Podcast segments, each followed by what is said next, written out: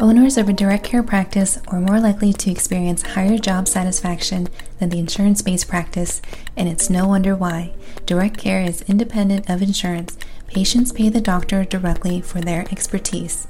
The doctor gets full autonomy in how they care for patients and how they get paid. We've chosen this path for the love of medicine. This is the direct care way. By listening to this podcast, you may even start to believe that you too can have a successful direct care practice. Come listen with an open mind as I share my personal journey on how I pivoted from an insurance based practice to direct care right in the middle of the pandemic and the valuable lessons along the way. This podcast may be the very thing you need to revitalize your medical practice. I'm your host, owner of a direct care podiatry practice, Dr. T. Wynn. Hey there, welcome to the second episode of the year.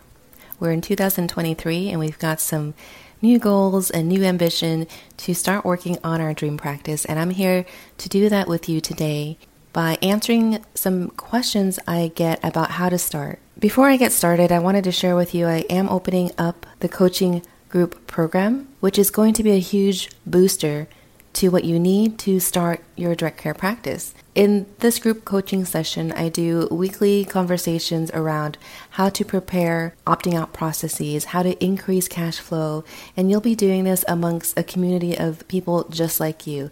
Now, in the beginning, you're going to feel like you're having one on one coaching with me because I tend to keep these programs really small so that you can get the attention that you need to get started in your practice. It might seem easy to get started, or it might seem really hard to get started. Wherever you are in your journey, whether you're a student, a resident, a fellow, an employed position, or you are already in private practice but you want to start opting out, this is a really great way to get started. Details are in the links below.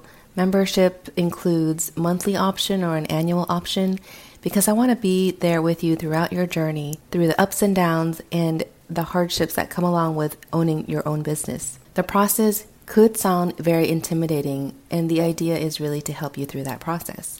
This coaching session starts this Friday, January 13th, 2023. We meet at 12 o'clock at lunchtime, so you can bring your lunch. That's Pacific Standard Time. And I really look forward to meeting you and helping you along your journey. Okay, so now moving on to a question that I just got that I thought was worth elaborating on. The question is I'm looking to start my practice in an area that is mostly health systems and wanted to know if I should start with telemedicine or get a rental place first. I like this question because this is probably a question I should have asked when I started my private practice. I'm also in a community that's predominantly health systems run, so most of the docs around here are employed or contracted. I started my own practice in 2018, and that was from the ground up. I opened a rental space and built everything from scratch, and that's how I started my practice. Mostly because I didn't have the foresight to think about what could be in the next couple of years after I open. I only had the impression that once you open your practice, that you can anticipate some groundedness or some level of predictability by year three to five.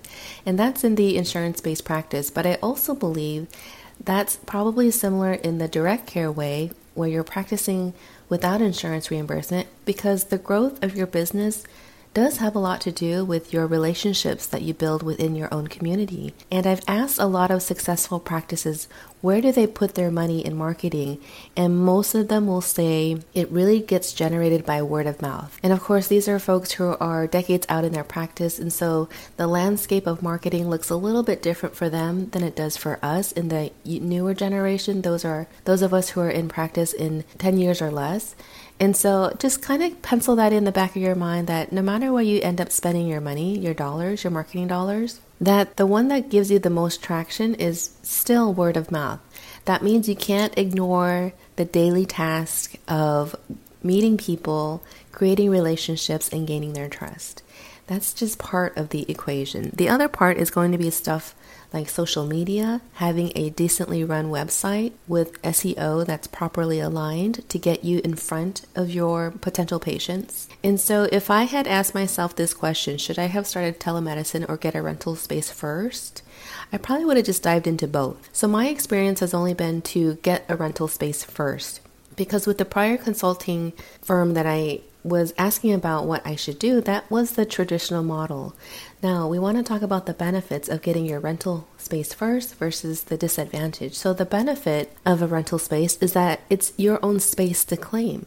Initially, when I was in the insurance based practice, when you contracted with insurance, you needed to have a business address so that they can send your bills and establish you as a business. But this modern age, where a lot of us are moving more towards virtual visits, that may not be necessary. You can have a P.O. box or an alternative professional business address. There's a lot of services that offers that as well, so that you don't have to have a rental space. The other advantage is if you anticipate building out your practice, you have the space to do that.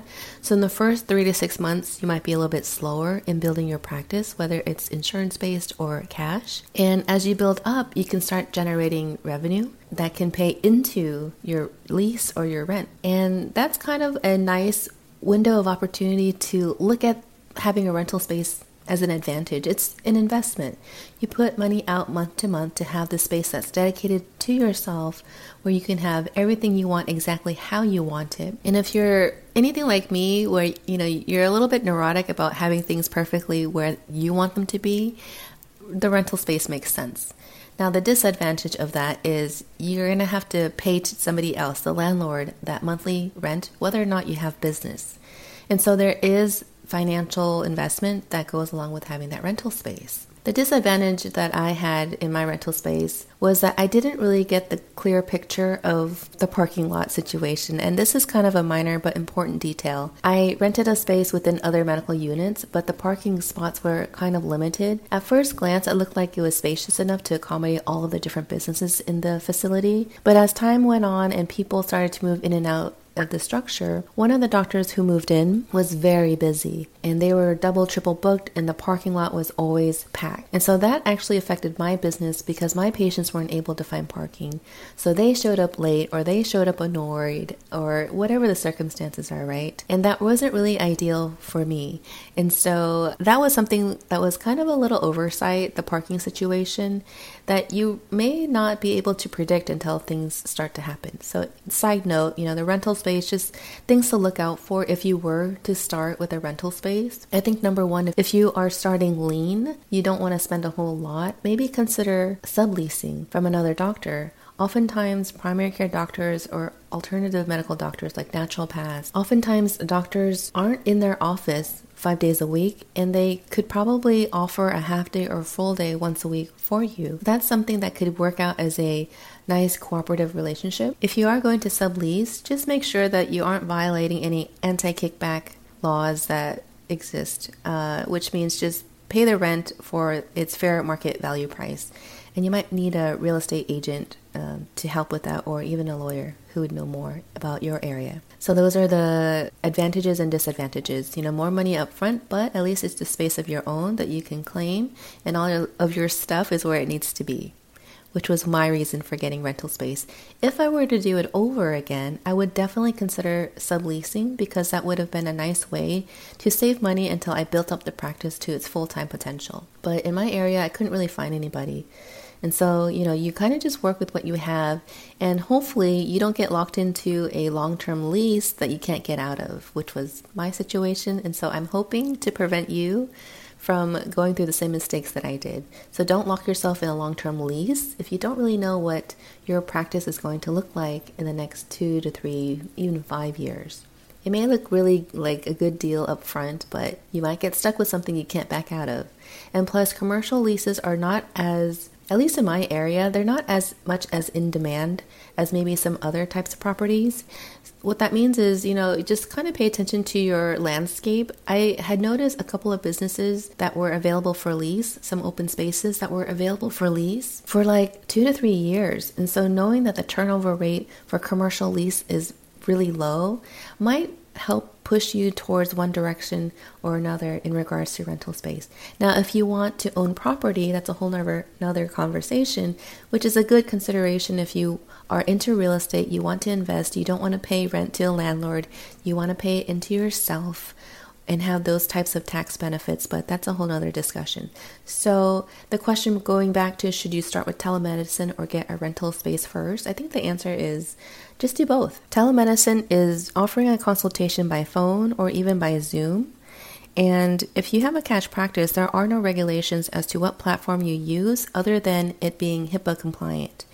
And to be HIPAA compliant means the program that you're using that might obtain personal information about your patients, their name, their first, last name, their email, things like that, then you want that business, Zoom for example, to have a BAA, a Business Associate Agreement. And you can Google this online as to what that looks like. Every business that I've encountered usually have their own template with their name and you just plug in your name. That just means that you both will do your best to protect your clients' private information. I am currently using an EMR, Simple Practice, that has a built in secure telemedicine option. It's a feature that's added on on top of the documentation. So look around to the EMRs that may offer telemedicine platform in a secure way as well.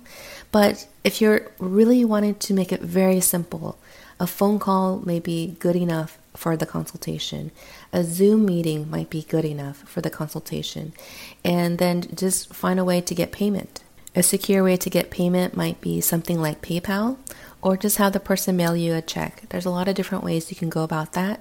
Whatever payment system you have in place, make sure that that's also secure by obtaining a business associate agreement. I'm currently using Stripe and Square for payment, and that's been working for me so far. So, if you wanted to start your telemedicine practice, I think it's excellent because you might be the first encounter that a patient has because of your accessibility. Being able to talk on the phone and get paid for that is a really nice way to get started in your business. So, I don't know if if the question is really either or, you know, have telemedicine first and then get the rental space or get the rental space and then add telemedicine, like incorporate all of it. You have the freedom to choose either one and I think that's for you to explore. I can't tell you which way is the best way. Only you will know what you would want to do and what makes sense for you and what your ideal clients are looking for. So, some key points about this question is number one, start with the end goal. How do you perceive your practice in three to five years? If you're not interested in having telemedicine in three to five years, then you don't really need to start in that way. But if you think it is viable for what you do, then certainly start incorporating it right now. To get started in telemedicine, all you really need is a platform to offer the video conference, something like Zoom or GoToConnect. And then number two, a payment form. How are they going to pay you after the consultation? If you trust people and you want to invoice them and hope that they pay that, that's reasonable. But for me, I'm a little bit more of a stickler. I like to have credit cards on file first before having the consultation, and that is built into my EMR. Number two, if you want to start lean, telemedicine makes sense and it's something you can do right away. And it's really great that it's becoming more and more acceptable, an acceptable way to get your medical care. Alternatively, you can sublease from another doctor maybe a half day a week or a full day a week until you start to get your feet into the ground, and then you can decide once you get the capital whether or not you want to move into a rental space and what that rental space would look like for you. In either scenario, whether you have an office or you're doing telemedicine, you have to ask yourself this really important question, and that is where will patients be coming from? Because simply having a beautiful website or a door to knock on doesn't guarantee that people will show up and demand your services. So you have to go back as to how am I going to market myself so that people are on my books, so that appointment slots are filled. And I'll continue on this conversation in future podcast episodes about how to market yourself so people actually show up. So look at your potential referral sources, like your top 10 strong referral sources. What does that look like? It might be a primary care doctor. It might be a specialist who you work with on a regular. It might be from alternative medicine doctors or even community centers or even large corporations. Those can be your referral sources depending on what you offer and how you sell your offer. Now, if the word selling makes you cringe, I think we need to talk. I think we need to get on a phone call and talk about how selling is a good thing. People want what you have to offer. It's not a bad thing. And that's what my coaching program is all about. I'm going to help you through some of these mindset drama that you might be having that's holding you back from your dream direct care practice. Now, number four, with rental spaces, I talked about considering subleasing from another doctor. It can also be another situation that might be symbiotic and non competitive. You don't want to be in a space that can be perceived as competition for patients.